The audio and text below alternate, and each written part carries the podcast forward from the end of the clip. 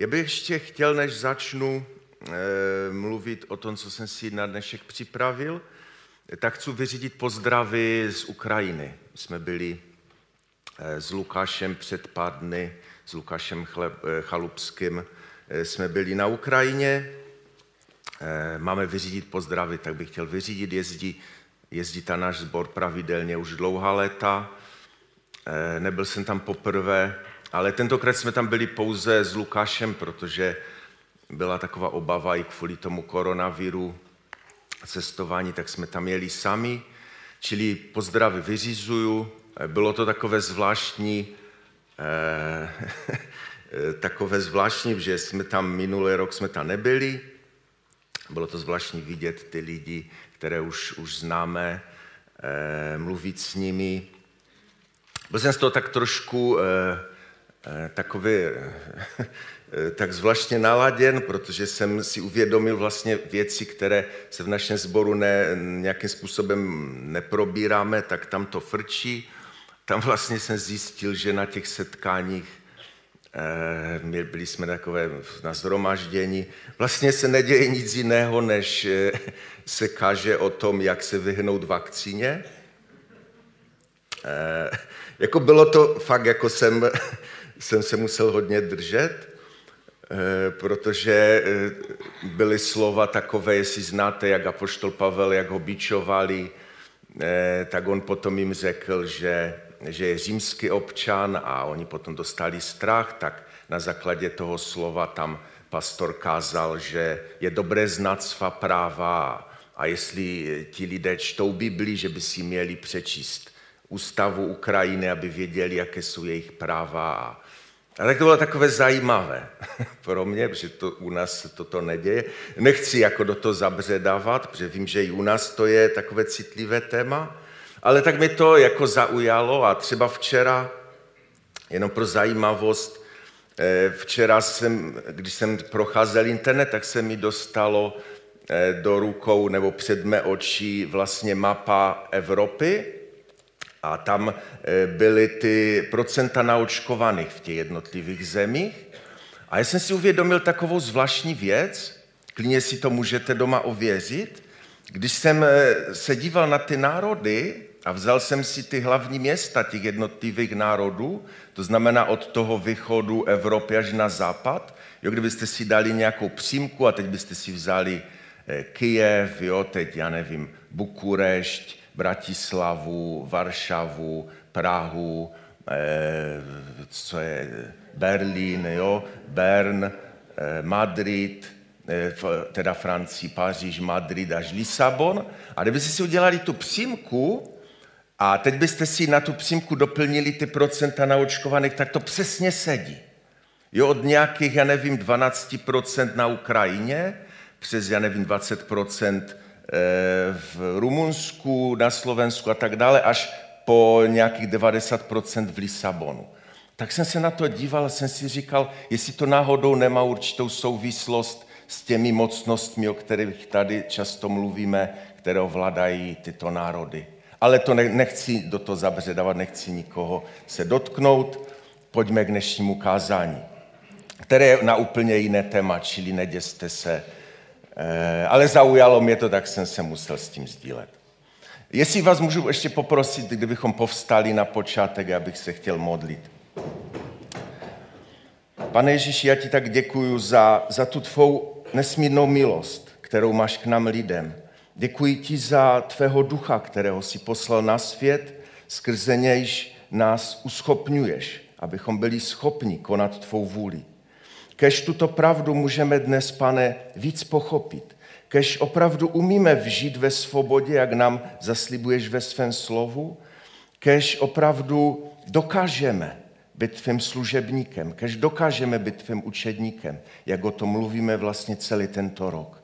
Ve tvém svatém jménu Ježíš. Amen. Amen. Můžete se posadit? Já jsem přemýšlel o čem bych dneska mluvil, a tak jsem si četl a četl jsem si Biblii a, a do očí mi tak nějak před oči se mi dostal text z 2. Korinským 3. kapitoly a tak mi to zaujalo. A eh, chtěl bych o tom mluvit. Sice ten obrázek titulní, tam je nějaké téma, o tom ještě později budu mluvit, ale vlastně chci rozebírat to slovo dnes. To, co tam je napsáno, co, co mě nějakým způsobem napadalo, k čemu mě pan vedl, když jsem si ty místa četl. Tak pojďme teď spolu, můžete zůstat, eh, můžete zůstat sedět a já to budu číst celou, celou tu třetí kapitolu, máte to i na, na projektoru za mnou, čili můžete to sledovat spolu se mnou. A tak bych chtěl, abychom se zamyšleli, když to, budeme, když to budu číst už nad tím slovem hned teď. Budu číst celou tu kapitolu třetí a ještě plus dva verše z následující kapitoly. Eh, čteme tam toto. A samozřejmě víme, že to napsal apoštol Pavel. To začínáme opět doporučovat sami sebe? Nebo snad potřebujeme jako někteří doporuč, doporučující dopisy k vám nebo od vás? Vy jste naším dopisem, který je napsán v našich srdcích a který znají a čtou všichni lidé. Je přeci zjevné, že jste dopisem Kristovým, vypůsobeným naší službou a napsaným ne inkoustem, nebrž duchem živého Boha, ne na kamenných deskách, nebrž na deskách lidských. Nebrž na deskách lidských srdcí. Nebo jiné příklady říkají masitých. Takovou pak máme skrze Krista důvěru k Bohu. Ne sami sebe se pokládáme za způsobilé, jako bychom měli něco sami ze sebe, ale naše způsobilost je z Boha. On nás také učinil způsobilými k tomu, abychom byli služebníky nové smlouvy, ne litery, nebrž ducha, neboť litera zabíjí, ale duch obživuje.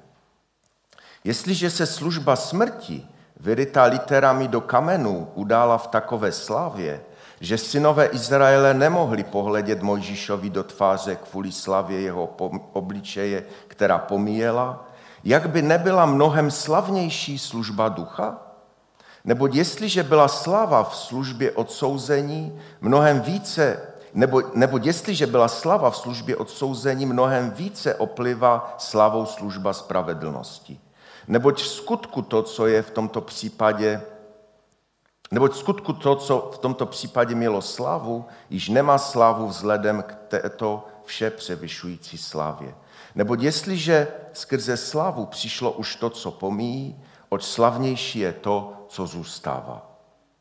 Když tedy máme takovou naději, počínáme si zcela otevřeně.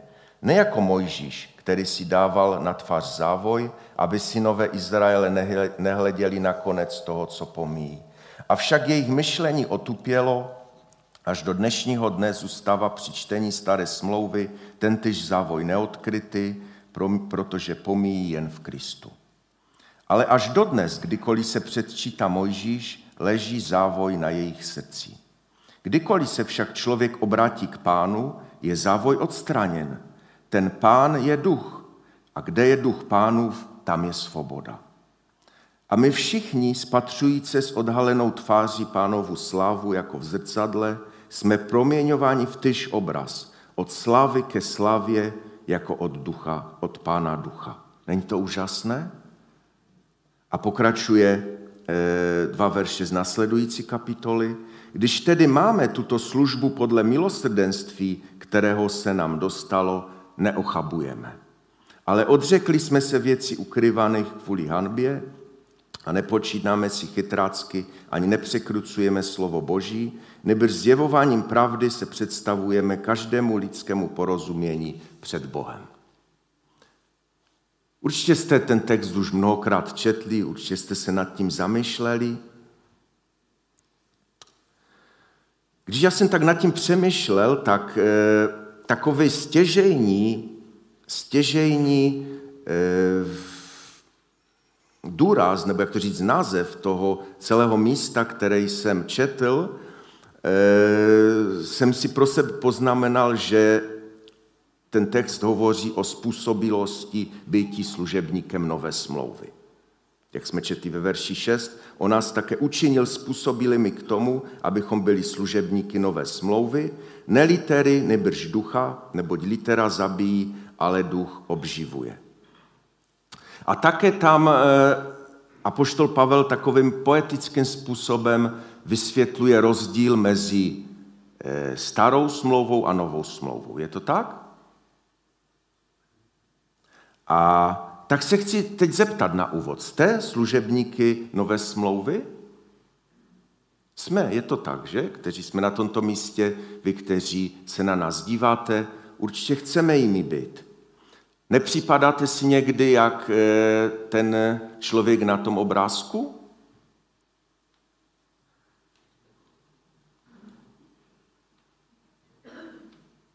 Víte, na jiném místě, když tak nějak eh, si říká, asi tak se na vás dívám, říká, že si tak nikdy nepřipadám, tak mám pocit, Eh, tak přečtu ještě jiné místo, na které píše Pavel, třeba on říká, stále se radujte, neustále se modlete, za všech okolností bude, buďte vděční. Máte to také tak? Pořád? A e, uzavírá to vlastně to, co máme být jako by ti služebníci, tak to uzavírá třeba Ježíš v kazání nahoře, když řekne, Buďte tedy dokonalí, jako je dokonalý váš nebeský otec. Jste dokonalí jak nebeský otec? Já si připadám přesně jak ten člověk na tom obrázku. A věřím, že i vy. Ale to, ta dokonalost je důležitá, protože jak, eh, jak mluví Ježíš na jiném místě, když nebude naše spravedlnost o mnoho převyšovat spravedlnost zakonníků a farizeů, jistě nevejdeme do Božího království. Čili to jsou vážné věci. Možná, když přemýšlím, jako, možná, že jste podobní jak já, mě napadá, že bych si měl víc modlit, že bych se měl více postit, že bych měl více číst Boží slovo. Prostě ve mně často hlodá takový pocit vlastní nedokonalosti. A myslím si, že to máte stejně. Vidíme kolem sebe tolik problémů, které, které nás obklopují. Modlíme se za naše děti, toužíme, aby nasledovali pána. Možná, možná sledujete, že váš partner nebo někdo z rodiny odchází od pána. Moc ho milujete a nechcete, aby skončil v zahynutí. Možná máme někoho blízkého, který je nemocný. A samozřejmě toužíme, aby byl zdravý a tak se modlíme a postíme, protože přece Pán Ježíš nesl všechny nemoci na kříži. Je to tak? No ale také se stane občas i to, že se za někoho usilovně modlíme a ten člověk zemře. A teď zůstanou otázky, modlil jsem se dostatečně? Neměl jsem se více ještě postit, neměl jsem více se modlit, neměl jsem více chodit na různá zhromáždění. A, a když tak nad tím přemýšlím, tak si pustím rádio a tam slyším, když nemůžeš, tak přidej. A, a to je přesně dnešní doba, když eh, prostě, která je zaměřena na výkon. Potřebujeme mít ty nejlepší školy, potřebujeme pracovat v nejlepších firmách, potřebujeme rychle postupovat na těch kariérních žebříčcích. Kde to heslo, které jsem říkal, když nemůžeš, tak přidej, kterou zpívá skupina Miraj, eh, už jsem si to připravil, už vím, kdo to zpívá, tam vlastně bubeník eh, syn Jarka Bílého, to jistě všichni víte. Ale to je heslo, které je připisováno běžci Emilu Zatopkovi, který ještě k tomu heslu dodává, je hranice bolesti a utrpení, která dělí chlapce od mužů. To je takové úžasné, potřebujeme přidat, když už nemůžeme, tak ještě pojďme do toho. Ale problém dnešní doby je, že mnozí tak přidávají, až končí v naprostém zhroucení. Víte, doktoři říkají, že nikdy ve známé historii nebylo tolik psychických problémů, jako máme dnes. Víte, ale já nechci mluvit primárně o problémech světa, ale už příliš jsem slyšel svědectví o vyhoření a dokonce i odpadnutí od mnoha křesťanů. Je to tak? Proto jsem dnešní téma nazval opačně. Když nemůžeš, tak uber. A jak eh, doufám pochopíte z toho mého dnešního zamyšlení, tak je to vlastně i takové téma toho místa, které jsem četl eh, z té druhé Korinským. Protože eh, tam byl verš, který z té následující kapitoly, který říká, když tedy máme tuto službu podle milosedenství, kterého se nám dostalo, neochabujeme. Když prostě budeme mít tu službu podle jakéhosi milosedenství, tak se nemůže stát, že ochabneme. To, to jsme četli. A to je úžasné. Jak teda být dobrým služebníkem nové smlouvy a přitom neochabovat? A co je to vůbec služebník nové smlouvy? Znamená to, že mám starou smlouvu, ten starý zákon odhodit do starého železa, do muzea, jak hlasají mnozí dnešní kazatele? Kde dnes bych chtěl zdůraznit, že boží záměr se svým lidem byl stejný od samého počátku světa. Starý zákon nepatří do starého železa. Stále o tom zde mluvíme, ale já věřím, že není na škodu, abych znova nesl to dříví do lesa. Protože je důležité, abychom správně pochopili, co to znamená, že litera zabíjí, ale duch obživuje, jak jsme četli v našem textu. A abych zdůraznil, že boží záměr s lidmi byl od počátku stejný, pojďme se nejdřív zamyslet nad jedním příběhem ze starého zákona, který je zapsan v knize Soudců v kapitole 6, pokud si to někdo chcete číst, během toho, když o tom budu mluvit, který mě vlastně přiměl k tomu dnešnímu názvu. Když nemůžeš, tak uber. A když řeknu, jaký to je příběh, tak určitě už všichni budete vědět, kam mířím. Budu mluvit takové, jenom krátce to zmíním, že to je příběh, který znáte všichni od nedělní besídky a kdo ne, tak určitě si ho doma po obědě přečtěte. Je to příběh o soudci Gedeonovi. Byla taková doba soudců, byla taková zvláštní doba v Izraeli. Bůh se svým lidem pracoval různými způsoby a, a byla taková doba soudců. A jedním z těch soudců byl Gedeon, kterého kterého povolal pán Bůh a dal mu velmi těžký úkol. Nesmírně těžký. A Gedeon pánovi odpověděl, promiň pane, ale jak mám zachránit Izrael? On dostal za úkol, že oni byli utlačováni okolními národy, protože jejich srdce odmítali pána a odcházeli od pána. A, a tak Bůh způsobil, že, že je prostě ty okolní národy jim ubližovali a utlačovali a on dostal za úkol zachránit ten Izrael z toho, z těch okolních národů. A on, se, on, on si to uvědomoval, že to je těžký úkol. Říká, jak to mám udělat? Teď můj rod v Manasesovi je nejubožejší a já sám jsem v rodném domě poslední. A Bůh mu odpovídá, ano, jo, já to vím, že to tak je, ale já budu s tebou, takže poběž Midiance až do posledního. A určitě to znáte, čili tak jenom zkratkovitě, Gedeon měl možnost zažít obrovské věci, které, které jiní eh, Izraelci tehdy neměli šanci vidět. On viděl zázrak s masem a chlebem, když tam byli ti poslové, kteří přišli od pána, nebo to byl vlastně, do toho nebudu zabředávat, potom z několika pomocníky takzvaně překročil Rubikon, to znamená vydali se směrem odkud už není cesty zpět, neboli zbořili Bálův oltář a pokaceli šeřin kůl. A ti jejich nepřátelé, ti Midianci a Amalekovci se tím mm, strašně naštvali, což se dalo čekat. Spojili se s východními národy, fakt není dobré se spojovat s východními národy, ale díky Bohu, jak dopadly volby. A už dost. A utabořili se v údolí Izrael. Gedeon také nelenil. Troubil na berání roh, posílal posly a svolával posily. Přes ty všechny ujištění od Boha a zázraky pořád měl strach a stále žádal další a další ujištění. Pamatujete si to, že z nedělní besídky? To ovčí rouno. Nejdřív mělo být mokré a potom suché a okolí mělo být suché a ten podruhé ze naopak mokré. Eh, neměl to dělat, že? My jsme odborníci, my víme, že když ho Bůh povolal, že to neměl dělat, my bychom to určitě udělali lépe.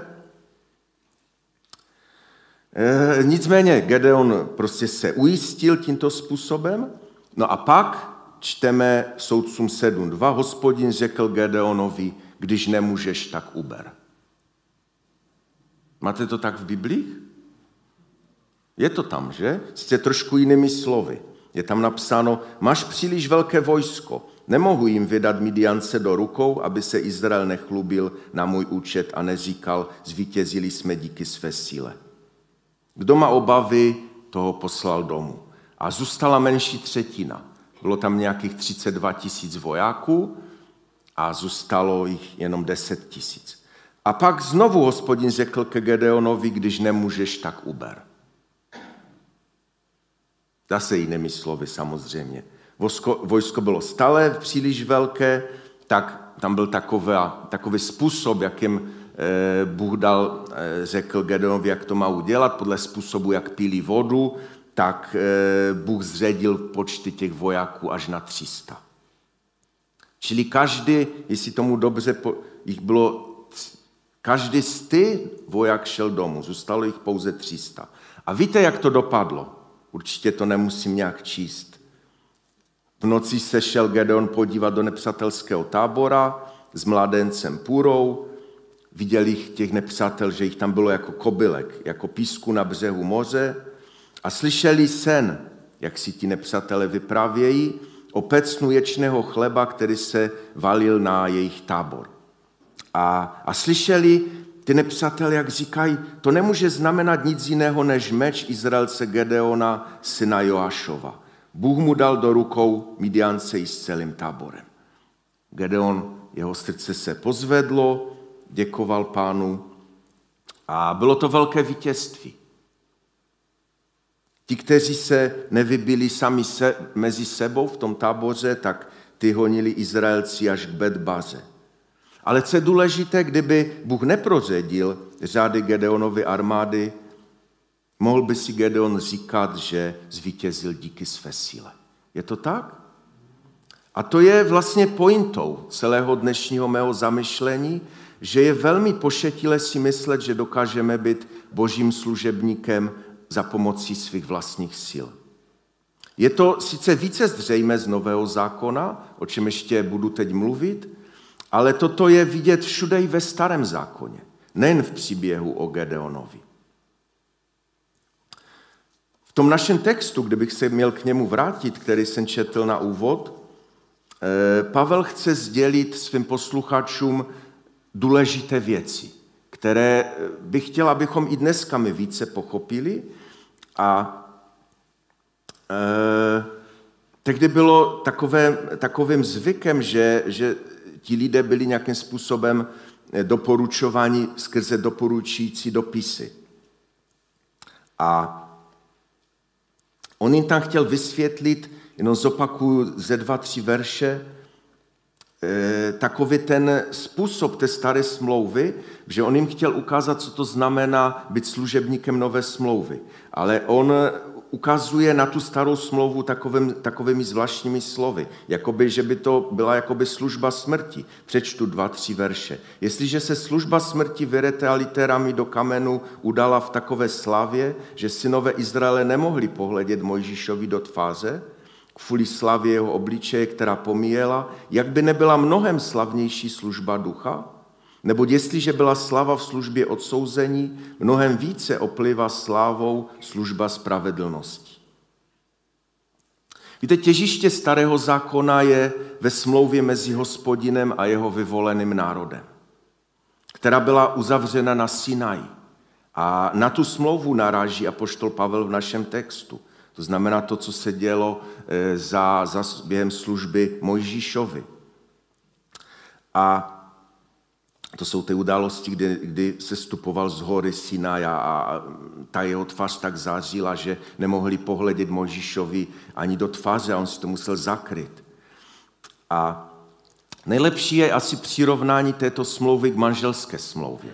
Kde my to máme trošku za, zamlženo tím, že mnozí dnešní kazatele přirovnávají dnešní církev k manželství vlastně, k nevěstě a a e, Kristu jako ženichovi, ale je třeba si uvědomit, že toto přirovnání je, tohoto přirovnání je plný starý zákon. Toto často dělají proroci starého zákona. To není nějaká novinka. Tam se mluví o, o té smlouvě původní, kterou měl hospodin se svým izraelským lidem. Je to jakýsi slib věrnosti a vzájemné podpory. V dobrém i ve zlem, ve zdraví i v nemoci. Tak jak e, známe z, z, ze svateb, které se konají třeba na tomto místě. Jeden druhého v nouzi neopustí. Izraelský lid přijal tento svůj závazek na Sinaji v podobě Tory. Ale ty nasledující dějiny, jak už dobře víme, byly plné lidského, plné lidského selhání a nevěry. Nicméně, když čtete starozákonní proroky, zjistíte, že izraelské pospolitosti na prvním místě nevytykají nedodržování těch jednotlivých naboženských předpisů.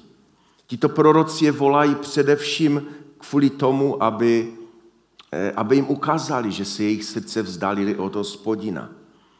Aby jim ukázali a karali, karali ti proroci je za to, že se obracejí ke svému Bohu zády. Když budete číst starý zákon důkladně, tak zjistíte, že to opravdu důležité, co hospodin od věřícího očekává, je osobní vztah založený na důvěře. Ne, že starý zákon je, spase, je založen na spasení ze skutku, tak jak to mnozí kazatele mluví. Ale celá Bible je o tom, že, že ten vztah s hospodinem je založený na osobní důvěře. Ten osobní vztah je na tom založen. Jakoby kdybychom eh, to přirovnali k tomu manželství, přece já jako ženich eh, přece nečekám od své manželky to, že že bude na prvním místě perfektně vedena domácnost, že bude všechno se lesknout. Co je důležité pro mě?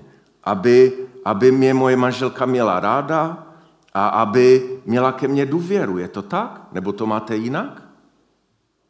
To jsou věci, to všechno přijde. Ale důležité je ten vztah, abychom se měli rádi, abychom jeden druhého podporovali. A to je přesně ten, ten, ty principy eh, toho přirovnání k manželství. Ale celý problém je v tom, že smlouva mezi Bohem a člověkem je smlouvou mezi nesouměřitelnými partnery. Jak jsem eh, četl, se mi to líbilo v jedné knize od Pavla Hoška. Ještě jednou to řeknu. Smlouva mezi Bohem a člověkem je smlouvou mezi nesouměřitelnými partnery. To znamená, asi chápete, co tím myslím. Že na jedné straně je zde stvořitel vesmíru a na druhé straně nicotný člověk. Když čtete Biblii a ptáte se na otázku, zda je vůbec možné, aby nicotný člověk byl schopen vytvořit trvalý vztah s někým, kdo ho o tolik mnoho převyšuje, tak musím přiznat, že vlastně ne. Člověk je možná schopen a na základě farizeů to vidíme v Novém zákoně, eh, zvládat v takovém tom zbožném sebezapření ty všechny požadavky a nařízení. Víte, dokonce u farizeů vidíme takovou tu, jak to říct, takové to hnidopišské zadosti učinění, že jsme všechno udělali tak, jak jsme měli udělat.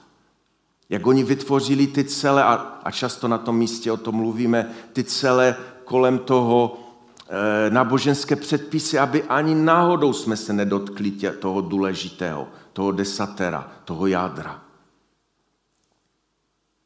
Problém je ale naše srdce, které eh, staří otcové, vlastně od prvního století, když je čteme, tak často tam zaznívá, že my jako lidé máme takovou soběstřednou tendenci, kdy stále všechno směřujeme k sobě. My dokážeme být urputně zbožní, ale kvůli sobě, ne kvůli Bohu.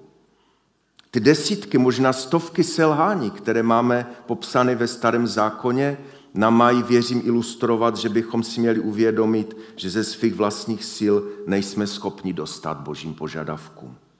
Jak to zhrnuje žalmista David v žalmu 14. Blázen si v srdci říká, Bůh není, Lidé jednají zvráceně, pachají ohavné činy. Není kdo by činil dobro. Hospodin schlíží na nebe, z nebe na syny lidské, aby viděl, zda je někdo rozumný a zda někdo hledá Boha. Všichni se společně odvrátili a jsou zvráceni. Není kdo by činil dobro, není ani jednoho.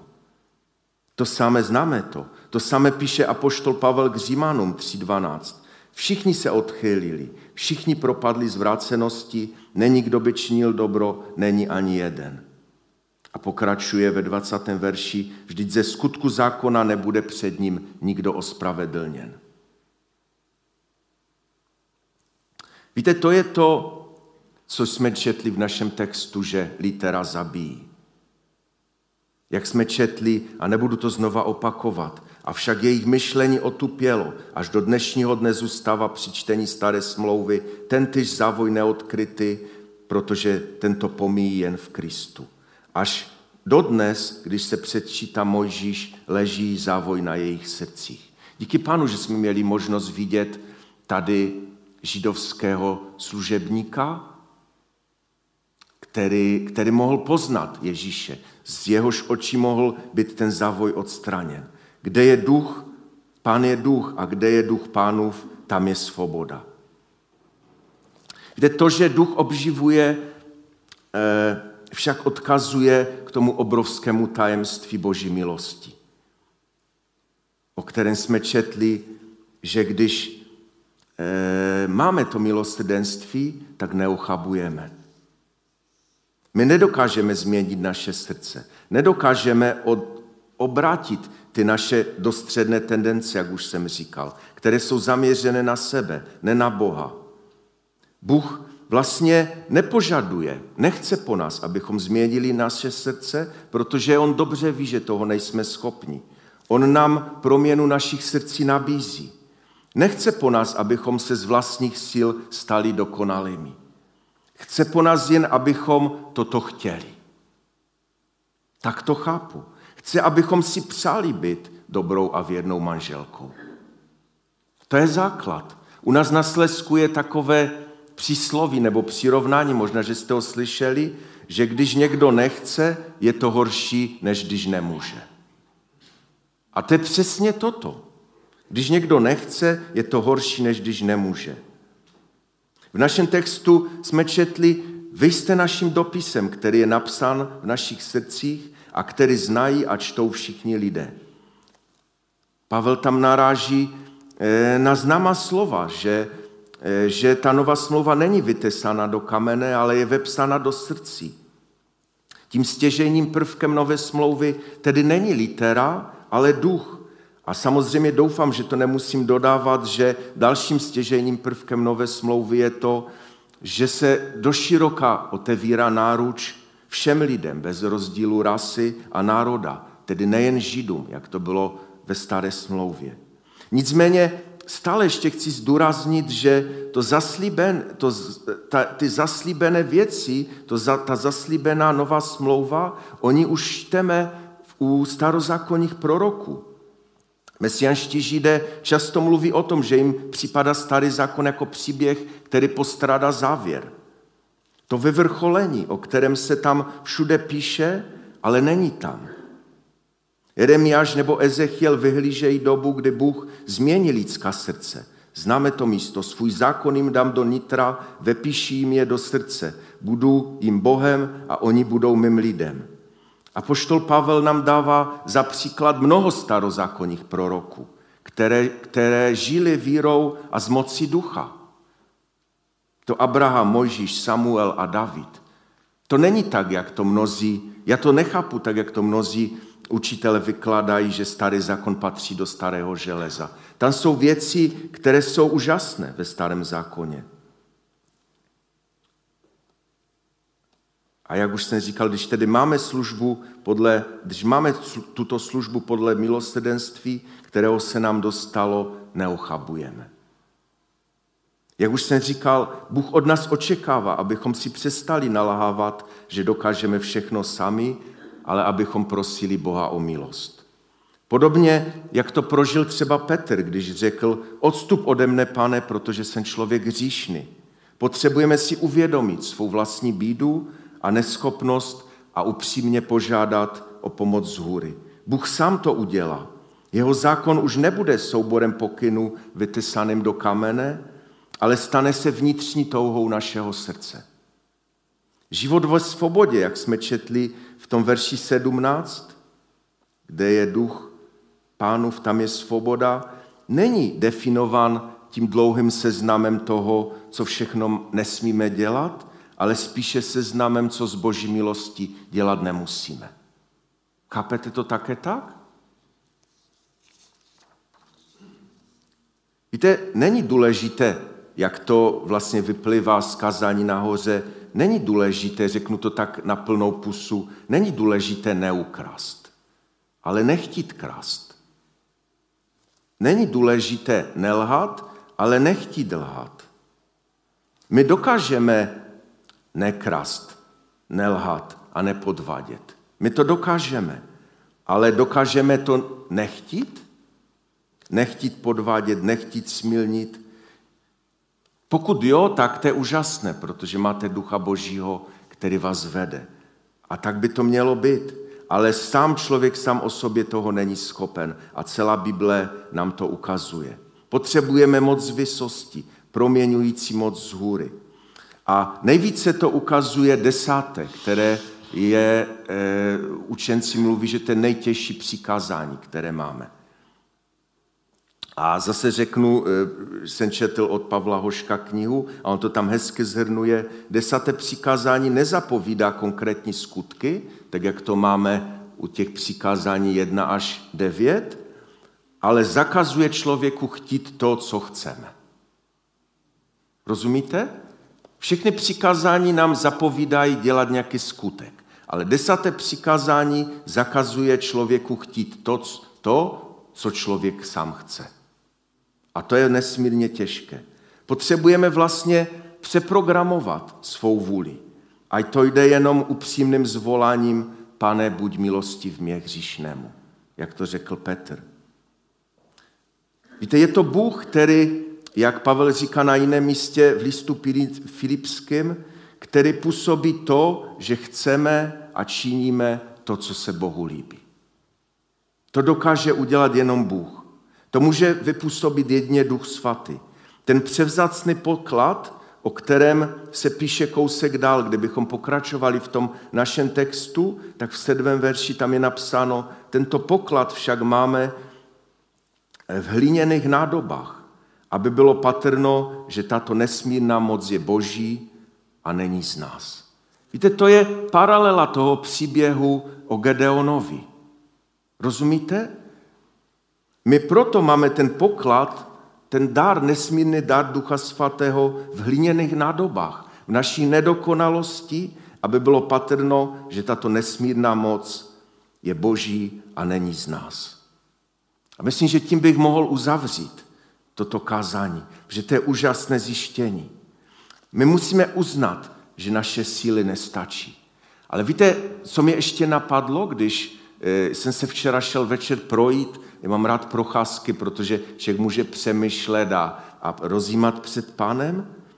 Víte, je zajímavé, že, eh, že takový ten hlas uznej, že na to nemáš, k nám neříká jenom Bůh, ale říká nám to i Satan. Úplně to samé. Ale rozdíl je ten, že Satan to, ty svoje slova ukončí, uznej, že na to nemáš a skončí s tím. Ale Bůh, Ježíš říká, já ti pomůžu.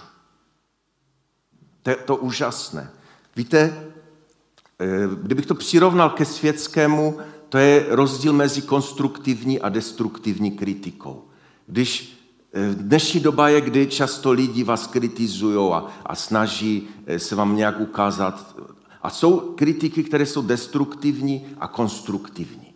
A určitě jste to zažili, když slyšíte od někoho, když na to nemáš, tak to nerob. Jak to neumíš, nechej tego.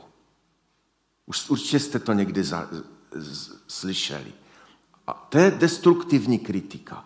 Ale pak vám někdo přijde dívej se, udělej to tak, to by bylo lepší a pomůže vám.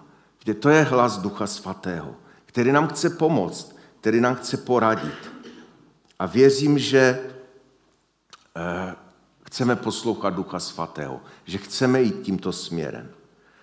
A jak už jsem eh, dal ten název, když nemůžeš, tak Uber. Když nevíme, jak dál, prostě jsou chvíle, kdy nevíme, jak dál. Když jsem slyšel některá svědectví, kdy se modlíme za naše partnery, kteří odcházejí, kteří na nich, když vidíte, že se ztrácejí před hospodinem. Když už ani nevíte, co máte udělat víc, když už nevíte, jestli se máte více postit nebo modlit, uberme, dejme to pánu. Víte, on dal zaslíbení. Když uvěříš, budeš spasen ty i celý tvůj dům. To jsou věci, které my ze své síly sami nedokážeme. Tak pojďme povstat. Abych chtěl zakončit, jestli chcete, pojďte se se mnou modlit. Že to jsou věci, které, o kterých jsem dneska mluvil, to jsou věci, které tady slyšíme každou neděli. A když jsem se připravoval, tak jsem si říkal, pane, není už toho moc, není už toho dříví do toho lesa už dostatek, neměl bych mluvit o něčem jiném. Stále to slyšíme, ale věřím, že to jsou věci, které potřebujeme slyšet dnes a denně. Je to tak? Pane, stojíme tady před tebou a vyznáváme, že si uvědomujeme, že být tvým učedníkem, eh, nasledovat tě a sloužit ti podle tvé vůle, to jsou věci, na které naše síly nestačí. Prosíme tě, pane, o milost. O, té milost, o tu milost, o které jsme četli ve tvém slovu, v tom úvodním textu. Pane, prosíme tě, naplň nás tou mocí z vysosti. Prosíme tě, uschopni nás svým duchem k tomuto tvému dílu. Pane, kež jsme na každý den stále znova a znova naplňováni tvým duchem. My toužíme potom, aby to ty věci, které děláme, jsme nedělali ze svých vlastních sil, ale abychom to dělali ze zmocnění tebou, ze zmocnění tvým svatým duchem. Amen.